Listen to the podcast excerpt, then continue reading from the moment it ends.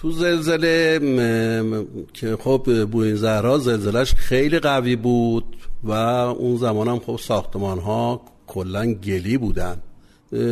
ما خودمون، من و برادرم و پدرم تو باغ بودیم، مشکلی نداشتیم، ولی مادرم با 3 فرزندش که کوچکتر از من بودن که در صاحب خانه خوابیده بودن همشون تو زلزله از بین رفتن. من دیگه نتونستم اونجا بمونم و اومدم تهران. چون که عموی خود من در اونجا یه قصابی داشتن و من هم پیش ایشون بودم، یه مدت کوتاهی پیش ایشون بودم. بعد از اون یه آشنای دیگه‌ای داشتیم که اون هم همینجوری قصابی داشت که با ایشون کار کردم و شاید مثلا تا 17 18 سالگی دیگه مغازه اجاره کردم و شدم کارفرما. یعنی از 18 سالگی اصلا من کارفرما هستم.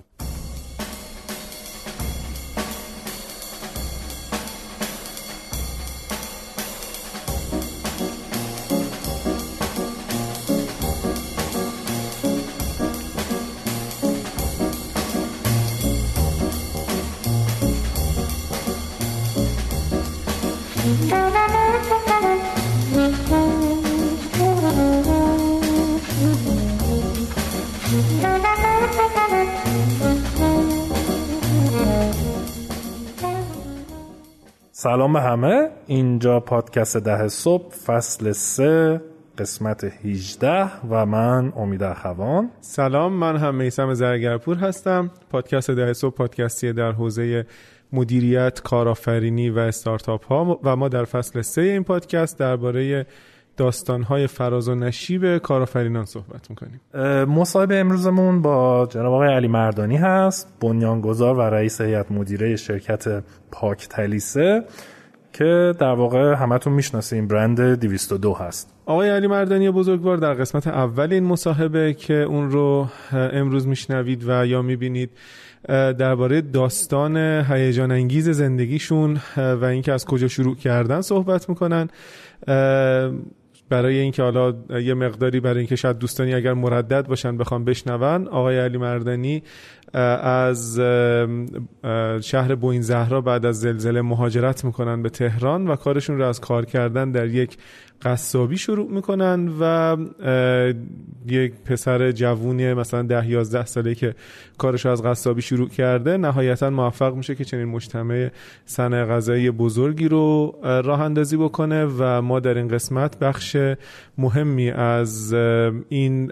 سفر و این ماجرا رو روایت میکنیم. آره، و الانی که در واقع ما مصاحبه رو انجام میدیم 202 حدود 1000 نفر پرسنل و 170 قلم در واقع محصول و چند تا کارخونه داره و خیلی این سیر برای ما جالب بود که یعنی یک نفر از یک قصابی و حالا توضیح میدن ایشون که مثلا توی قصابی کار کردن و قصابی خودشون رو زدن، همینجوری آروم خورد.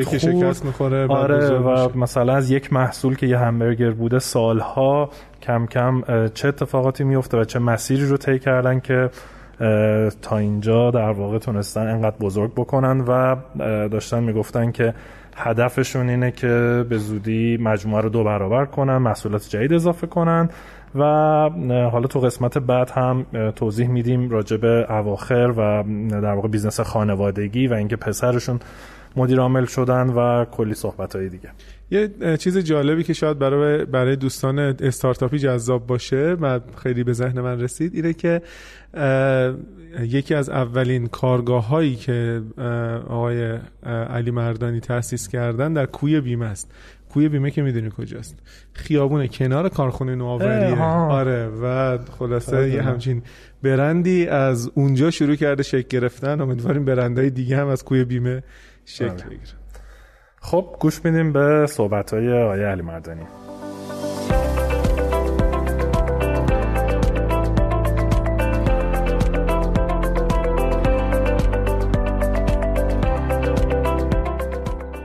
حامی این قسمت از پادکست 10 صبح دیجی‌پیه. دیجی‌پی یه سوپر اپلیکیشن مالیه که میتونید همه فعالیت‌های مالی روزمره‌تون مثل کارت به کارت، پرداخت قبض، خرید شارژ موبایل و خیلی کارهای دیگر رو از طریقش انجام بدید. مهمترین ویژگی این اپ سرعت و کاربری آسون اونه. خرید اقساطی از دیجیکالا با چندین طرح متنوع و بدون نیاز به ضامن و همینطور درگاه پرداخت هوشمند خدمات دیگه دیجی پی هستند.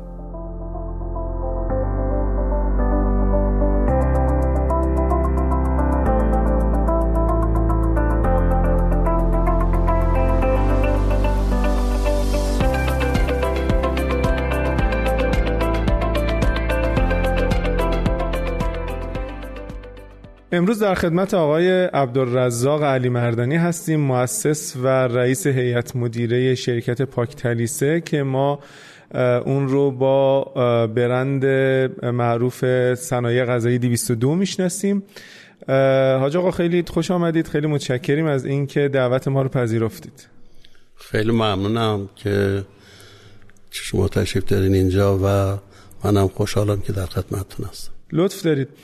اگر که اجازه بدید من قبل از این که خلاصه سوالات اول رو بپرسم این پاک تلیسه، پاکش رو که میدونیم یعنی چی؟ تلیسه یعنی چی؟ تلیسه یه گابی که در صاب نزایده باشه بهش میگن تلیسه. حالا به شکلی خب خیلی از گاوا هم همین مسائل انسانی که الان در جامعه مطرحه، فراجنسی، اینها توی حیوانات هم هست. یعنی خیلی از این گوساله ها که در صاب نزایده هستش تلیسه است. گوشتش هم خیلی بهتر از هر گوشتیه. چقدر جالب.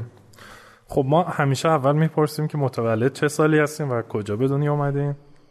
من متولد 1332 هستم، در بوئینزهرا به دنیا اومدم و در بوئینزهرا سال 1341 زلزله که شهریوار من اومد، دیگه سال 42 من اومدم تهران که حالا هم اون موقع من شاید 10 سالم بود. درست. توی اون زلزله چه اتفاقی افتاد؟ بعدش چی شد؟ چرا اومدین تهران؟ تو زلزله که خب بوئینزهرا زلزلهش خیلی قوی بود و اون زمان هم خب ساختمان ها کلن گلی بودن، یعنی حتی آجری هم نبودن، خشت و گل و اینها بود و تقریبا 7/10 زلزله بود. عجب، چقدر عدد بود. بله خیلی قوی بود، یعنی این ساختمان ها رو اصلا مثل سرن کرده بود و ما خودمون، من و برادرم و پدرم تو باغ بودیم و خب مشکلی نداشتیم، ولی مادرم با 3 فرزندش که کوچکتر از من بودن که در صاحب خانه خوابیده بودن همشون تو زلزله از بین رفتن. خدا رحمت کنه. بعد از زلزله دیگه من دیگه نتونستم اونجا بمونم و اومدم تهران.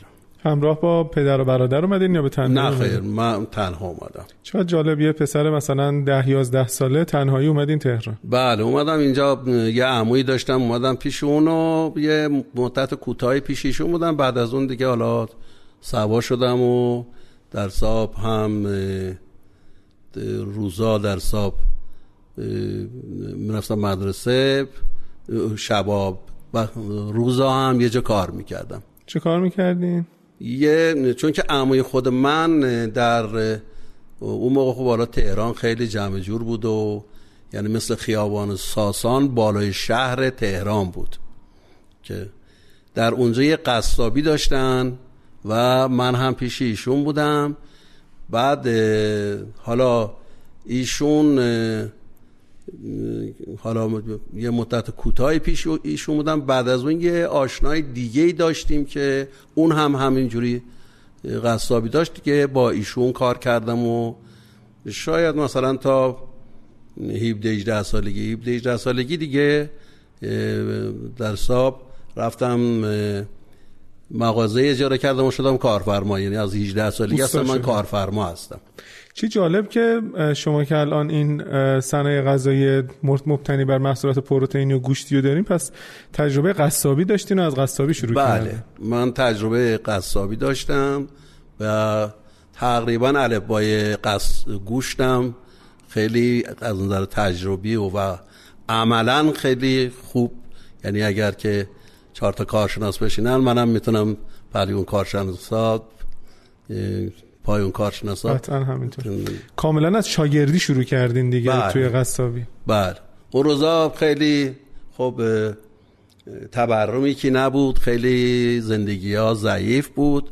من 2 تا یتمنی حقوق میگرفتم. روزا که کار میکردم 2 تا یتمنی حقوق میگرفتم. ولی حالا اون روز که میخواستم در حساب در 5-6 سال دیگه بعدش، شاید مثلا عرض کردم 18 سالم بود، شاید مثلا اون روزا دیگه 15 تومن حقوق میگرفتم که رفتم شدم کارفرما. اون مغازه‌ای که گفتین کارفرما شد، اونم یه قصابی بود؟ اونم یه قصابی بود، بله. و جاش کجا بود؟ اون جاش سیمتری جی بود. آها، پایین‌تر اومده بودین. بله. اون سیمتری جی بود و اصلا من اونجا اصلا یه خونه اجاره کرده بودم و همون تو اون سیمتری جی زندگی میکردم و همونجا هم کار میکردم. و تنها هم بودین؟ پدر و برادر جدا بودن؟ تا قبل از اونم با عموتون زندگی؟ تا اون زمان بله. پدرم متاسفانه اون هم شاید سال 46 یا 47 سرطان ریه گرفت و زمانی زیادی هم نبود، فوت کرد. بعد دیگه برادرم حالا اونجا بود، چون که یه مقدار ملک و اینا اونجا داشتیم، که بعد دیگه 2 سال بعدش هم برادرم اومد پیش من. بعد چه شد توی اون مغازه قصابیه؟ بعد دیگه ادامه داشت که به فکر افتادیم که خب با یک، بعد توی همون زمان که اونجا بودم، چون که فرمی بود که اونجا رو من اجاره کرده بودم و رفتار من و کار من یه جوری بود که میتونستم که همین جای اجاره‌ای که اگر که اون روز فکر کنیم که مثلا 5 تا گوشت فروخته میشد، من برسونم مثلا به 15 تا 20 تا.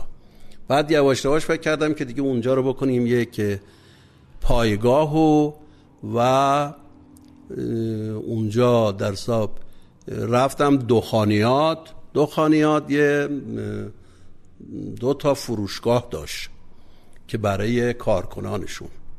خب اونجا دخانیات میدونین اون موقع هم 3000 تا پرسنل داشت برای خودش و گوشتای تازهش اونجا کارگر گوشته بودم، خورد میکردیم و همونجا میدادیم به کارگرها. گوشتای اون زمان هم گوشت منجمد زیاد میمد به ایران و گوشتای منجمد و جمع‌آوری میکردیم و خورد میکردیم. شاید مثلا از تهران تا نزدیکای همدان، از تهران تا نزدیکای رشت، هرچی رستوران که میتونست با ما کار بکنه به اینها گوشت میدادیم. یعنی وارد میکردین خودتون یا فقط پخش؟ اون زمان اصلا گوشت کسی نمیتونست وارد بکنه. سازمان گوشت کشور وارد میکرد گوشت و خود سازمان گوشت کشور بار میکرد برای قصابی ها و یا برای فروشگاه‌های دخانیات. ما اونا رو می‌خریدیم، می‌آوردیم، خرد می‌کردیم، تقسیم بندی می‌کردیم، فرض کن راسته سوا، ران سوا، قلبه‌گاه سوا. بعد به صورت تفکیکی میدادیم به در حساب به رستوران‌ها که به صورت بسته‌بندی شده تقریباً. شریک داشتین یا نه؟ چه شکلی بوده؟ چون در اینجاها شریک نداشتم، نه. و در سال شاید یه سال 1-2 سال بعدش که رفتم در حساب سربازی و البته حالا این صحبتی کردم دخانیات. بعد از سربازی من رفتم دخانیات، ولی قبلش هنوز ما همونجا کار میکردیم و از همونجا میدادیم. ولی بعدش که رفتم سربازی 10-15 روز بیشتر طول نکشید، معاف شدم، برگشتم و یه شاید 8-9 ماه یا 1 سال بعدش هم ازدواج کردم و اون زمان رفتم دخانیات که این کار هی بیشتر پا گرفت و بیشتر ما. و بعد از اون دیدیم جامون تنگه، اومدیم رفتیم در میدان بالاتر از میدان آزادی، یک خیابونی هست بهش میگن کوی بیمه. بله. در اونجا یک زیرزمینی بود حدود 300 متر گرفتیم، یه سردخونه هم توش بود. دیگه اونجا کار یه مقدار گسترده‌تر شد. در همونجا یک بازم بسته بندی کردیم گوشت رو همین این ور اون ور میدادیم دیگه، منتها خب یه مقدار دیگه کار زیاد شده بود. یکی از اون روزا یک آقایی که قبلا هم با من آشنا بود اومد از ما گوشت بخره، حالا از کی شنیده بود که مثلا ما گوشت اونجا داریم اینا. اومد و گفتم برای چی میخوای؟ گفتش که من رفتم سوئیس و یه چند تا دستگاه آوردم و همبرگر میزنم، ولی خسته شدم، میخوام اگر کسی باشه ردش کنم. گفتم حالا من بیام ببینم. یه چند روز بعدش که من رفتم جاشو دیدم و دستگاهاشو دیدم، باهاش صحبت کردم، گفتم من این ملک شما رو نمیتونم بخرم، هم اولا سرمایه‌ای که دارم نمیتونم بذارم اینجا چون که من نقدینگی میخوام برای کارم، همین که الان موقعیت این کار رو ندارم. گفت نه، منم جاشو نمیفروشم، جاشو به شما اجاره میدم. دیگه همون روز اینجا نشستیم و کل بار بود و ارزونی بود دیگه، مثلا گوشت بیستخون فرانسوی تو کارتون ها که میمد به بازار زیر 40 تومن بود، 41 تومانی. همه دستگاه و همه چیز حساب کردیم شد 750,000 تومن. ما دست چکمون رو در آوردیم، یه چک نوشتیم دادیم به این آقا که این آقا رفت بیرون و یه اجاره نامه هم نوشتیم واسه یه جایی که مثلا 400 متر 500 متر بنا داشت، 1400 متر زمین داشت. از این آقا اجاره کردیم روز ماهی 8000 تومان. آقا ببخشید من همینجا برگردم، یه چیزی ابهامی برام. چقدر طول کشید از زمانی که شما مغازه رو راه انداختید تا زمانی که اینو اجاره کردید؟ شاید مثلا این صحبت کشید دیگه 58، یعنی تقریبا 10 سال طول کشید. 10 سال طول کشید. اون 10 سال اون موقع که طول کشید دیگه من همه چی داشتم. درست ساخته بودید؟ بله، اصلا ماشین بنز خوب زیر پام بود دیگه، عرض بزرگ شما، و خونه خوب داشتم، عرض بزرگ شما که ماشین‌های خوب داشتم و زندگی خوبی داشتم و مغازه‌ای هم که 30 متری جایی بود اصلا خریده بودم دیگه. که بعد دیگه حالا موقعی که رفتیم این کار رو شروع کردیم و اینها دیگه مغازه رو هم رد کردم، چون که دیدیم اصلا نمیرسیم و بخوایم که هم جاده رو داشته باشیم ببریم گوشتی بدیم و در یک مقطعی شاید مثلا سال 54 اینا 53 54 که 52 رفتم دخانیات و 54 اومدم بیرون از دخانیات و چون که اذیت می شدم، پرسنل اونجام می اومدن هر روز درگیری ایجاد می کردن، اینا دیدم که دیگه نمیتونم از اونجا اومدم بیرون. یه سوپرمارکتی در کرج، یه سوپرمارکت خیلی بزرگ خوب در همایون ویلای کرج باز کردم و از اونجا دیگه شاید مدتی هم اونجا خیلی گوشت زیادی به مینوی خرمدره، چون که مینو اونجا یک شعبه‌ای داره که خیلی بزرگتر از اینجاست، که اون موقع که حالا نو هم ساخته شده بود، کارخونه خیلی عظیمی بود، گوشت زیادی می بردن از ما که به اونجا هم گوشت می دادیم. و اون سوپرمارکت هم یه سال و نیم ما گردوندیم، دیدیم که سوپرمارکت هم حالا ما با رقم‌های بزرگ یه مقدار شروع کرده بودیم، مثلا اینور یه دونه رون گوسفند می‌ذاشتیم تو ترازو، فرض بفرما یه مرتبه 50 تومن 60 تومن 70 تومن پول می‌گرفتیم از مشتری. از اونور یک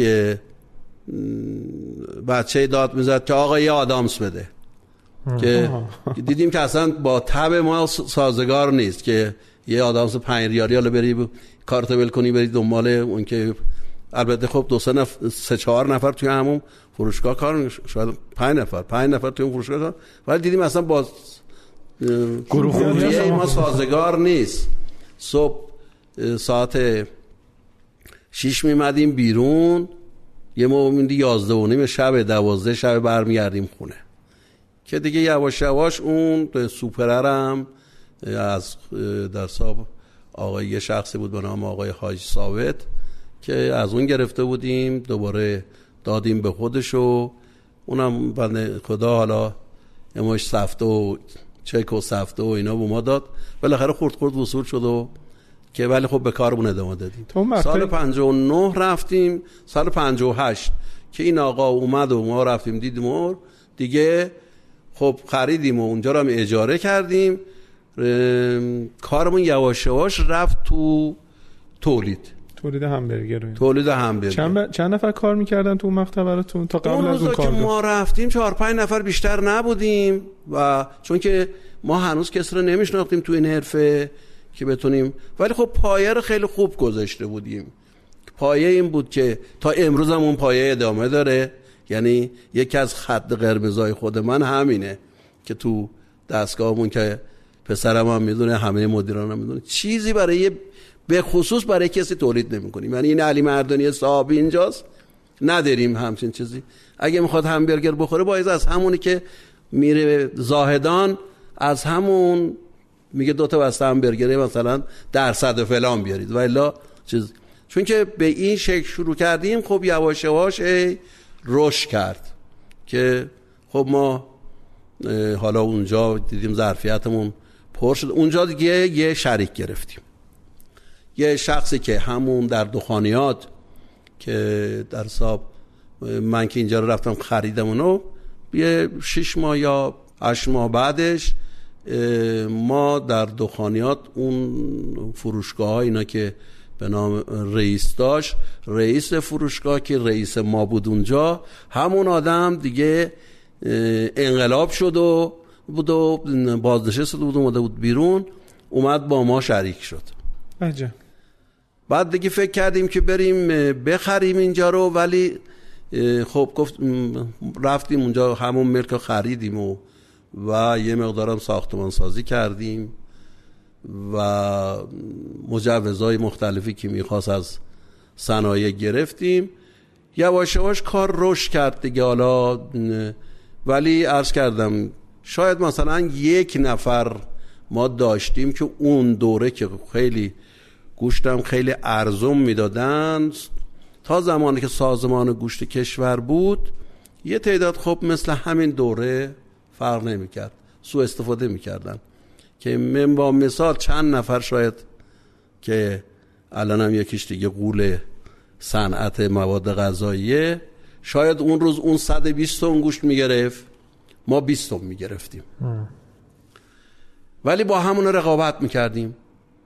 تو بیشتر هم بار میزدیم، به شهرستان هم میفرستدیم. مثلا یه کامیون خریده بودم 10 تن، میمد بار میزد میره بندرعباس، از بندرعباس گوش میزد میمد تهران، دوباره باز بار میکرد، همبرگر بار میکرد میرفت. پخشو خودتون با هم یه چیز انجام میدید؟ نه.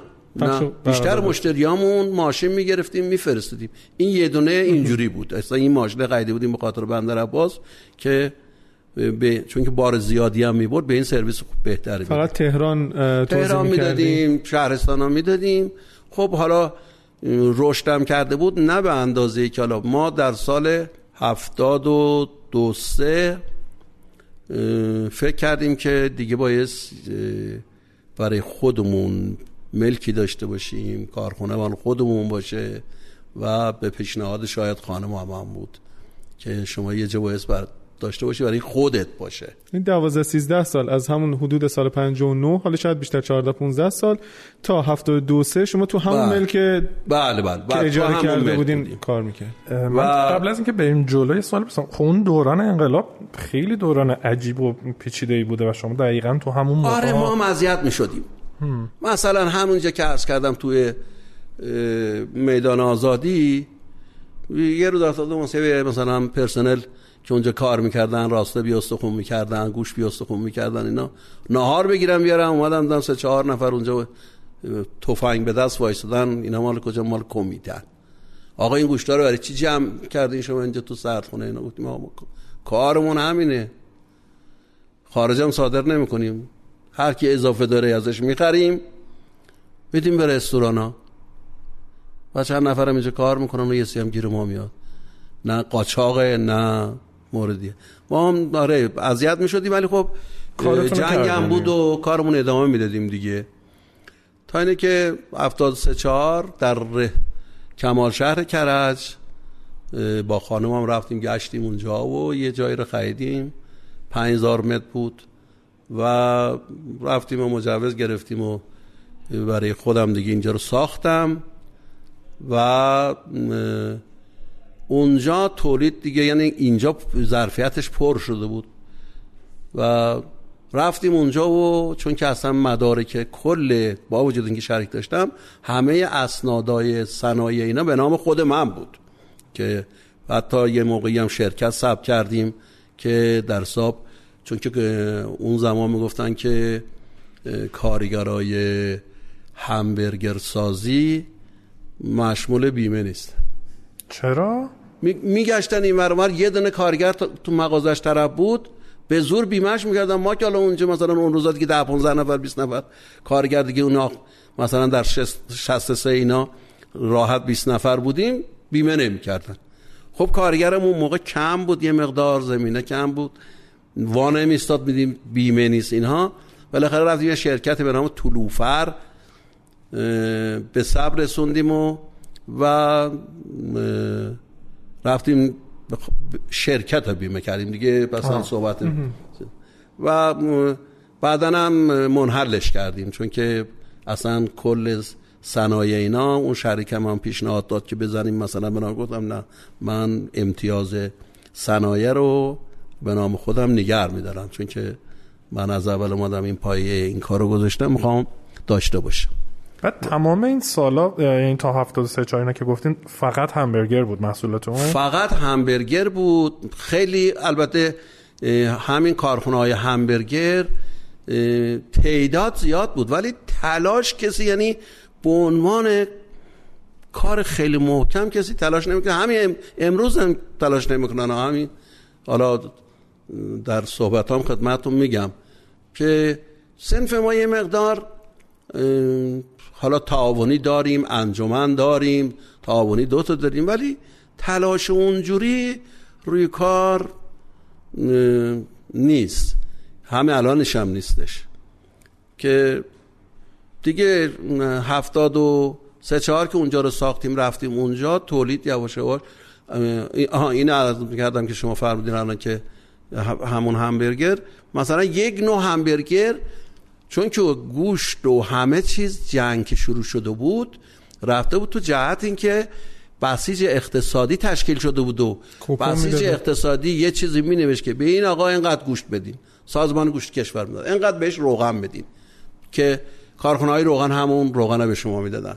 یعنی خیلی هر کس سهمیه داشت، محدود بود، این نبود که.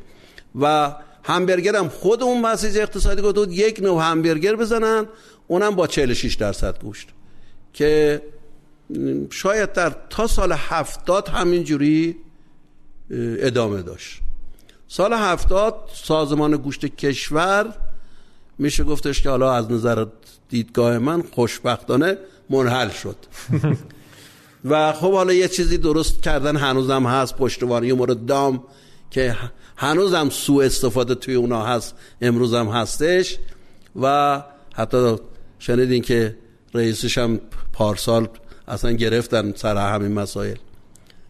و گوش که اینجوری قطع شد، خیلی از اینا که همبرگر این ور اون ور درست کرده بودن میزدن از بین رفتن.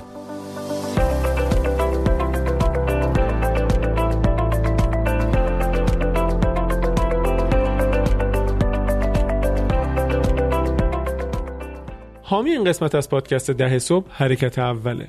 حرکت اول بازوی سرمایه‌گذاری خطرپذیر گروه همراه اوله. این هلدینگ سرمایه‌گذاری در سال 99 بیشتر از 200 میلیارد تومان در مرحله میانی و بالاتر سرمایه‌گذاری خطرپذیر انجام داده. حرکت اول با نگاه حمایتی که به سبد سرمایه‌گذاریش داره، معمولاً سرمایه‌گذاری مجدد روی شرکت‌های موفقش رو هم انجام میده. برای اطلاع از استارتاپ‌هایی که توسط حرکت اول سرمایه‌گذاری شدن و آشنایی با محورهای سرمایه‌گذاریش، به سایتشون مراجعه کنید. حرکت harakatovel.com.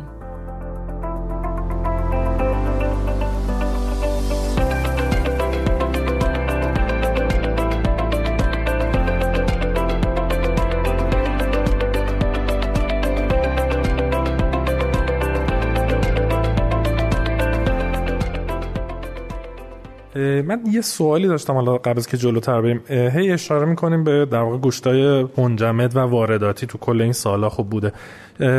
چرا خود ایران با این همه حالا مرتع و دام و اینا در واقع این ظرفیت تولید داخل نبوده؟ چرا مجبور بودیم که وارد کنیم یا اصلا مجبور نبودیم، حالا مافیایی توش بوده؟ عرض به حضور شما که این دیگه برمیگرده به رژیم گذشته. خب در اون زمان هم گوشت شاید میشه گفتش که از همون سالهای اوایل 50 اینا شروع کردن واردات گوشت. گوشت کم بود، خب به خاطر اینکه همونجوری که میدونیم همین امروز هم الان اگر مردم بخوان گوشت بخورن یعنی شرایط زندگیشون در حدی باشه که بتونن گوشت قرمز بخورن با این قیمت ها، شاید ما 2 میلیون تن گوشت لازم داریم. یعنی چند درصد این 2 میلیون تن میشه چند درصد مصرفمون؟ تقریبا سرانش میشه شاید 22 کیلو اگر بخوان گوشت بخورن، چون که جاهای دیگه سرانه مثل آمریکا اینا که 45-46 کیلوه و مثل برزیل همینجوری و اروپا تقریبا توی 37-40 کیلوه. ولی حالا کشورهایی مثل ما که دیگه ما به قبل از انقلاب برگردیم گوشت زیادی به هم وارد می شد، شاید اون زمان ها 15-16 کیلو مصرف سرانه بود، ولی الان من فکر نمی کنم بیشتر از 6 کیلو باشه به خاطر قیمت. حالا خیلی ها شاید الان میتونه خیلی کسا این چیزو بدن که ایران خودکفا شده. نه، خودکفا نشده. در اثر قیمت بالا دیگه مردم نمیخورن. خب چیزی هم نخوردی اونجا هست دیگه. الان خیلی مصرف گوشت قرمز اومده پایین. ولی میخوام بگم هیچ وقت این سیاستی حالا رژیم قبلی یا فعلی این سیاست نبوده که خب وارداتو کم بکنن و داخلی بتونن ظرفیتو ببینیم. گیرش چی بوده که داخل نمیتونستن ظرفیت رو زیاد کنن؟ خب گیرش همین مسائلی که الان شما ببینید الان چند روز شروع شده برق مرتب داره میره. چرا میره؟ برای اینکه آب کم شده، بارندگی نشده. ما در کشور نیمه خشک هستیم دیگه، چون که یه سال ببینید 2 سال بارندگی بهتر هست فلان. حالا اون صنعتی ها الان خیلی هم خوب رشد کردن. صنعتی هم تو گوسفند، مردم ایران هم بیشتر گوسفند خورن. صنعتی‌ها الان خیلی خوب رشد کرده، یعنی دامداری‌ها خیلی خوب شدن، دامداری‌هایی که صنعتی هستن. ولی بومی‌ها همه از بین رفتن.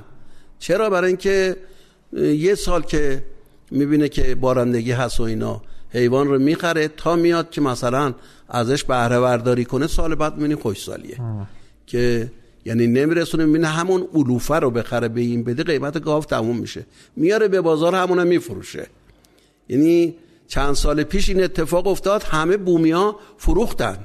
یعنی اصلا تمام بومیا، الان بومی انقدر دیگه نداریم و همین الان باری هم که هست که یعنی حیوانی هم که هست کشتار میشه و استفاده میشه، از صنعتی ها الان دارن استفاده میکنن. الان که دیگه خیلی بدتر شده که یعنی علوفه نیست تو ایران که بخوان، اونم وارد میشه. درسته، علوفه و جلوینا هم بهترین هم همینه، باز علوفه رو تقویت کنن که حالا درسته باید شما شاید 15 کیلو 20 کیلو علوفه بدی 1 کیلو گوشت بگیری، یعنی چاقش کنی، ولی باز هم به نفع که علوفه وارد کنن، حالا صنعت دامداری رو ببرن بالا، صنعتی باشه دیگه. حالا علوفه وارد بشه صنعتی، میتونن دام سنگینم صنعتیش بهتر از حالا مثل برزیلینا. خب تمام جاها سرسبز و میره تو مرته میچره چاق میشه، ولی ایران همچین چیز رو الان دیگه نداره. بعد هی هم روز به روز داره بدتر میشه.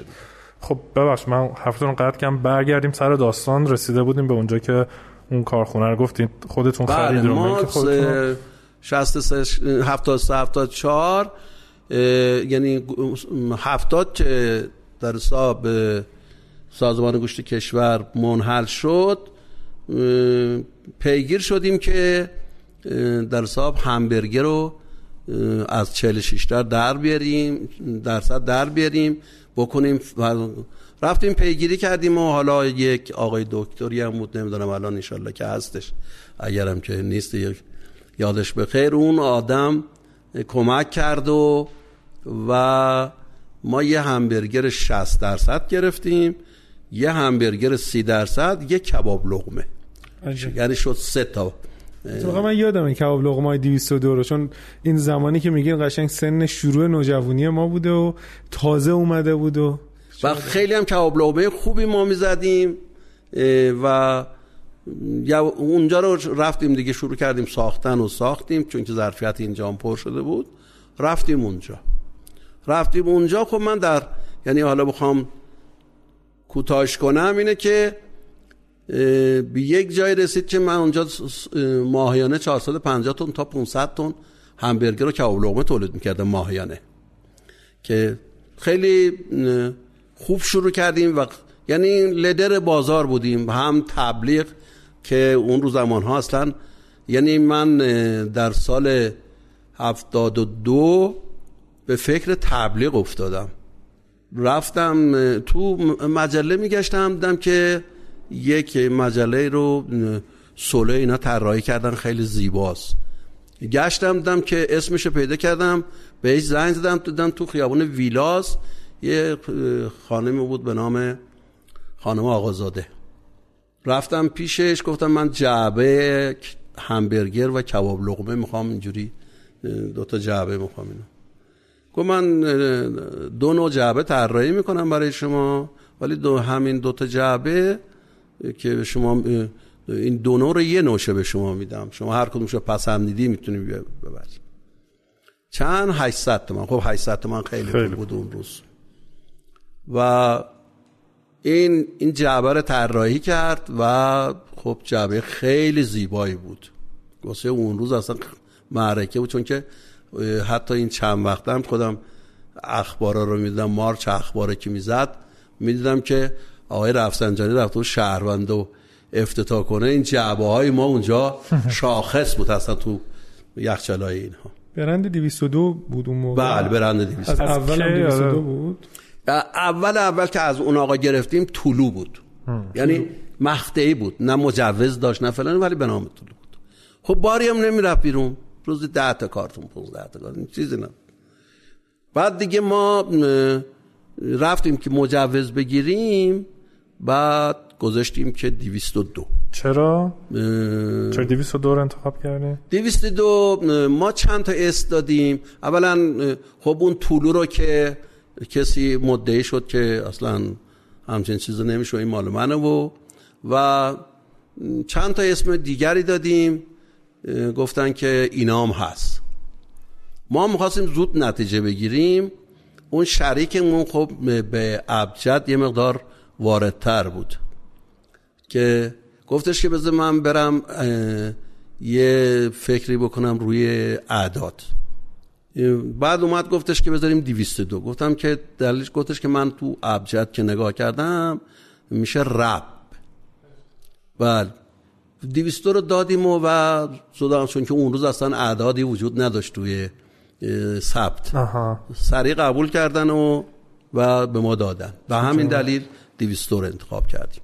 یادم میمونه واقعا. بله بعد دیگه خب ما سال 74 که رفتیم اونجا دیگه تولید یواش یواش رفت بالا و تبلیغی که من خیلی رفتم تلویزیون، اومدم اون موقع بازرگانیش، الان نمیدونم کجا، بازرگانیش تو خیابان مطهری بود که نرسیده به مدرس، که اونجا یه آقای بود به نام آقای الماسی، شاید من 20 دور رفتم پیش این، میگفت نمیشه همبرگر تبلیغ کرد.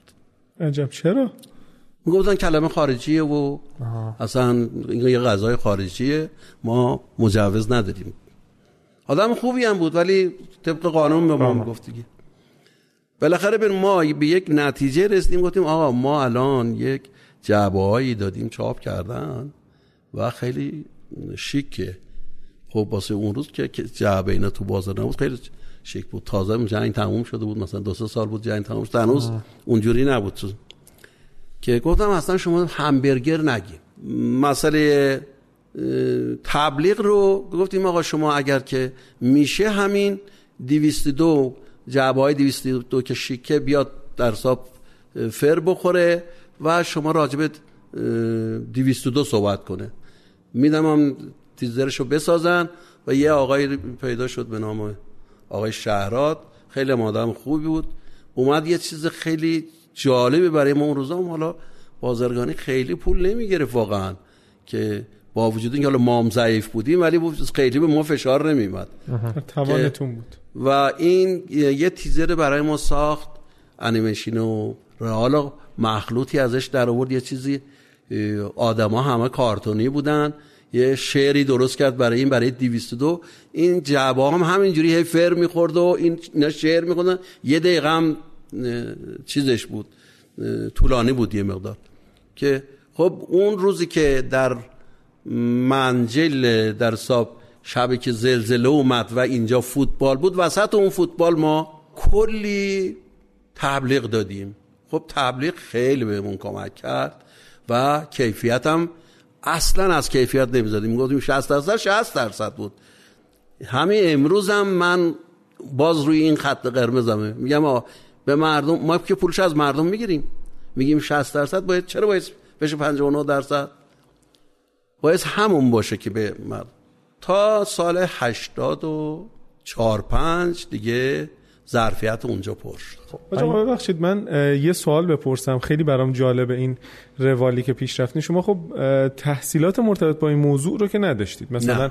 از مشاور استفاده کردید مثلا اینکه چی بشه برم سراغ؟ نه، اون موقع اصلا از هیچ چیزی من استفاده نمی‌کردم، یعنی به تبلیغ خیلی من 3-4 تا خودم روی فروش و روی کالا برای بازار حرف دارم، اون همیشه عمل میکنم. به تجربه اینا رو به دست آوردم. میگم که اصلا هیچ چیزی، یعنی موفقیت اتفاقی نمیتونه باشه، باید عمل کنی بعد ازش بهره برداری کنی. اولین چیزی که در میخوای یعنی برند انتخاب کنی یا روش کنی کیفیته. درست. هیچ چیزی نمیتونه جای کیفیت رو بگیره. خب کیفیتت که خوبه باید بری دنبال بسته‌بندی خوب، که خب من اون روز رفتم، هیچ کسی اصلا نمیدونست تو حرفه ما همون موقع هم تعداد زیاد بود، از بین رفتن که شاید کوچولو بودن، که هیچ کسی نمیدونه اصلا جعبه یعنی چی. من رفتم تابونه، اصلا همه با من شروع کردن جعبه بست کردن که آقا این هزینه ها رو مگه میشه در واقعا هم راست میگفتن اون روزا، چون که جعبه ما یه دونه جعبه نیم کیلویی همبرگر به مردم میدادیم، 300 تا یه تومانی، 5 عدد همبرگر بود 150 تومنش جعبه بود. نه بابا نصفش. بعد جعبه خیلی گرون تموم میشد، ما هم اون روزا نمیرفتیم که یه مرتبه مثل الان بچه‌ها میگن 2 میلیون جعبه بزن واسه ما، که به طرف میگفتیم مثلا 30,000 تا جعبه برای ما بزن، جعبه گرون در میمن. یعنی نمیترسیدین که حالا ضرر بدین ورشکست چه سره؟ نه من اصلا از کیفیت و از در حساب بسته‌بندی، به خصوص طراحی بسته‌بندی رو خیلی بهش اهمیت میدم. میگم که یعنی ممکنه که شما میخوای جعبه بزنی یا هر چیزی بزنی، تو طراحی ممکنه که شما یه پولی سنگینی رو به یک طراح بدی، ولی موقعی که تقسیم میکنی، من اون روزا بعدن که یواش یواش این کار جا افتاد، من اون طراحی که دادم به اون خانم میکشم روی این چیز، دونه 1 تومن میشه این جعبه برای من. این طراحش طراح خوبی بود که این جعبه ها رو به ما داد، خیلی تو بازار طالب داشت این طراحی. بعد دهه 70-80 اون موقع گفتین کسای دیگه هم بودن، مثلا رقیب خیلی جدی داشتیم، برند خیلی جدی داشتیم بود. ولی اصلا مقایسه نمیشد، فاصله مون خیلی زیاد بود. برند معروف یادتون میاد که اون موقع معروف بوده از بین رفته الان دیگه؟ یا هست چیزی که الان باشه؟ ببینید یک شخصی بود زمانی که سازمان گوشت کشور گوشت میداد، گوشت زیاده، یعنی با رئیس بسیج اقتصادی جونجونی بود این آدم که بعد از آن هم که بسیج اقتصادی هم از بین رفت، اصلا که با هم خیلی رفیق بودن. گوشت ارزون، گوشت کارتونی می‌دادن 43 تومن. از همون آدما من تهیه می‌کردم کسریمو 90 تومن 95 تومن، که خب همون آدم سازمان گوشت کشور که تعطیل شد از بین رفت. چرا؟ برای اینکه می‌خواست از بازار گوشت تهیه کنه و بیاد با مثل من رقابت کنه، نمیتونست دیگه. یواش یواش از بین رفت. بعد رقیب اینجوری هم داشتیم، ولی ما فروش خودمون رو داشتیم و دیگه اصلا ما رقیبی نداشتیم، همیشهش لدر بازار بودیم. و خب بعد چی شد؟ توی 84-5 بودیم، تو 80 دیگه ما اینجا رو کردیم شرکت. این شرکت پاک تلیسه که الان صحبت شد، فکر کردیم که دیگه یه شرکت خانوادگی درست کنیم، بهتر شرکتش کنیم، که دیگه میدونستیم که الان هم برید تو ثبت باز مشکله. ایش به نام پاک تلیسه رو اون روز انتخاب خودم کردم که بذارم پاک تلیسه. شریک قبلیتون کماکان بود با تو؟ ایشون بود با من، ولی فقط یه سرمایه اونجا داشت. تو مدیریت دخالت؟ بله دیگه دخالت به اونجا نداشتن اصلا. خودش که بنده خدا فوت کرد در سال فکر میکنم 73-74 فوت کرد. حتی بچه‌هاشم یعنی گفت من به خودشون پیشنهاد دادم که اگر میخواین باشه میتونین اینجا یه سرمایه داشته باشین، از نظر سرمایه‌ای که گردشی، سرمایه گردشی یه چیزی بگیرین که حالا بله، ولی از نظر ملک و دم دستگاه و اینا نه، مال خودم بود. آجا حالا ما برمیگردیم فکر میکنم، چون خیلی فرصت زیادی نداریم تا انتهای این قسمت، به موضوع این شرکت پاک تلیسه که فکر میکنم که اصلا شرکت خانوادگی خودش خیلی بحث داره. من یه سوالی میخوام بپرسم راجع به این همبرگر 60%. بله. شما به عنوان یک متخصص و کارشناس این حوزه، این 60% و 40% باقیش چیه؟ 60% و 30%. درسته. حالا اون روزا 46% بود، ولی ما فکر کردیم که خب چون که میرفتیم با همون بیشترم وزارت بهداشت مدعی این کار بود، مقادی بحث اقتصادی که از بین رفته بود، میگفتیم آقا، یعنی مدعی بودن که نه 60% بدیم گرون و کسی زورش نمیرسه بخره. گفتیم آقا یه تعداد میخوان کیفیت بالا داشته باشن به همبرگر رو بخرن، شما دو تا بدین، یکی ضعیف بدین یکی قوی تر بدین. منظور از 60% یعنی بیشتر محصولات فرآوردهای گوشتی روی گوشت بازی میکنه، یعنی درصدا تو روی گوشت تعیین میشه. 60% باید گوشت داشته باشه، درسته، یا 30% باید گوشت داشته باشه از نظر وزنی. از نظر وزنی بله. فرض کن یه همبرگر که 100 گرمه باید 60 گرمش گوشت باشه. به این دلیل میگن درصد میذارن روش. ما باقیش چیه اون وقت؟ ما باقیش حالا 60% اصلا سویا نداره. حالا که الان که ما 95% هم داریم، چون که اصلا تنوع دادیم، 75% داریم، 85% داریم، 95% داریم، و ما باقیش مثل حالا 60% خدمت شما بگم پیاز و آرد و سوخاریه و نمک و ادویه، چیز دیگه ای نداره. اون یکی نه، اون یکی سویا داره، 30%، 30% گوشت داره، سویا داره. سویا باید با آب خیس بشه یه مقدار، که یعنی 12 کیلو سویا میشه تقریبا 24-25 کیلو، 2% آب میبره. و آرد سوخاری داره، پیاز داره و ادویه‌جات و نمک. بعد حالا قاعدتا متخلف که وجود داره توی هر صنعتی، این نکاتی که هست که مثلا نمیدونم واقعا گوشت استفاده نمیشه، آشغال گوشت استفاده میشه و اینا هست یا نیست؟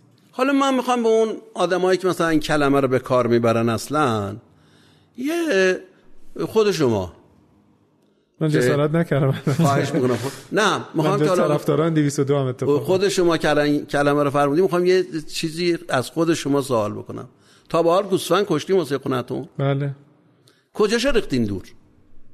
حرف درستیه. بله. گوسفند یا گاو، حالا الان شاید خاطرم، ولی میتونم بشمارم، ممکنه خاطرم بیاد چند تا دقیق. قده داره در جای مختلف، قده‌ای تو گردن داره، تو دست داره و زیر بغل داره، توی این سیاه رگ که میگن توی ران تو ران داره، اینا قدایی که تو آدم باید در بیاد و ریخته بشه دور، و یا نریشه باید گرفته بشه انداخته بشه دور دیگه. چیزی واسه حالا از نظر ما و که حرفمون اینه، شاید خوندار اینم نمیدونه، یه پرده زردی داره که چون که پرده زردی یه چیزیست که فتیله میشه از اون پنجره 3 میل هم میاد بیرون و مثل چیز آدم سو دهن جویده میشه و زیاد چیز نیست. اونو ما میگیریم که یه همچین چیزی تو دهنه کسی که همبرگر میخوره، ولی خونه دار اونم اجازه نمیدونه که بقیه چیز این همش تو خونه همه مصرف میکنن، منتها جای مصرفش فرق داره. درسته که کسی نمیره فیلره بیاره بکنه همبرگر، فیلره بیاره بکنه کالواس. ما امروز میکنیم ما امروز میکنیم به دلایل اینکه از کسانی که میخوان یه چیز خیلی دیگه لوکس بخورن، خب پولش هم باید بدن دیگه. ولی اینکه فیلره بیاریم بکنیم امروز سوسیس یه چیز نرمیه، یعنی انقدر از چرخ ریز رد میشه، نرمه، اصلا کسی متوجه نمیشه که این فیله است یا قلوه گاز. که خب دلیلش چیه شما ورداری مثلا فیله رو بذارید یا مغز رونو بکنید سوسیس؟ به چه دلیل؟ جایگاه مصرفش فرق داره. شما میری یه جا میگی آقا یه پرس باقلا پلو با مایچه به من بدین، نمیدونم با گردن بدین، یعنی جای مصرف اینا. گردن نمیشه کباب زد. درست. گردن جایگاهش جای دیگه است. به همین دلیل چیزی آشغالی وجود نداره. این دیگه تو دهنه یه تعداد افتاده که همچین کلمه. اینها که حالا بخوایم که تو شرایط اقتصادی امروز به خصوص که اگر مثال بزنیم، همه اینایی که همکارای ما دارن تولید میکنن مواد اولیه‌شون یکیه، چه از نظر بهداشتی چه از نظر کیفیتی. مواد اولیه یکیه، منتها کم زیاد داره. قرار 60% گفتن 60% بزنه، حالا میره 40% میزنه. اینش به کناره. اینجاش میشه گفتش که ممکنه خلاف کنه، ولی از هیچ نظر دیگه که از نظر کیفیت همه این همکارای ما یکیه، هیچ فرقی نداره. که یکی اگه که میگن کیفیتش بالاست، دلیلش برای اینه که گفته 60% حفظ کرده. من آرزو میکنم که کاشکی خلاصه شنونده های محترم پادکست این تیکه آخری که صحبت میکردیم و بودن و میدیدن، یا حالا بعدن انشالله اگر که ویدیوش منتشر شد ببینن. حاج آقای علی مردانی زمانی که راجع به این موضوع تخصصیشون صحبت میکردن چششون برق میزد و خیلی با هیجان بود و نشون دهنده اینه که واقعا چقدر هم تسلط دارین به موضوع، هم خلاصه چقدر علاقه دارین. خیلی من استفاده کردم. خب دوستان، به پایان این قسمت بخش اول از مصاحبه رسیدیم و بخش دوم رو هفته دیگه میشنویم و ادامه داستان 202 و بعدم یه مقدار راجع به خود حاج آقا و بیزنس خانوادگی و غیره. مرسی، خدا نگهدار.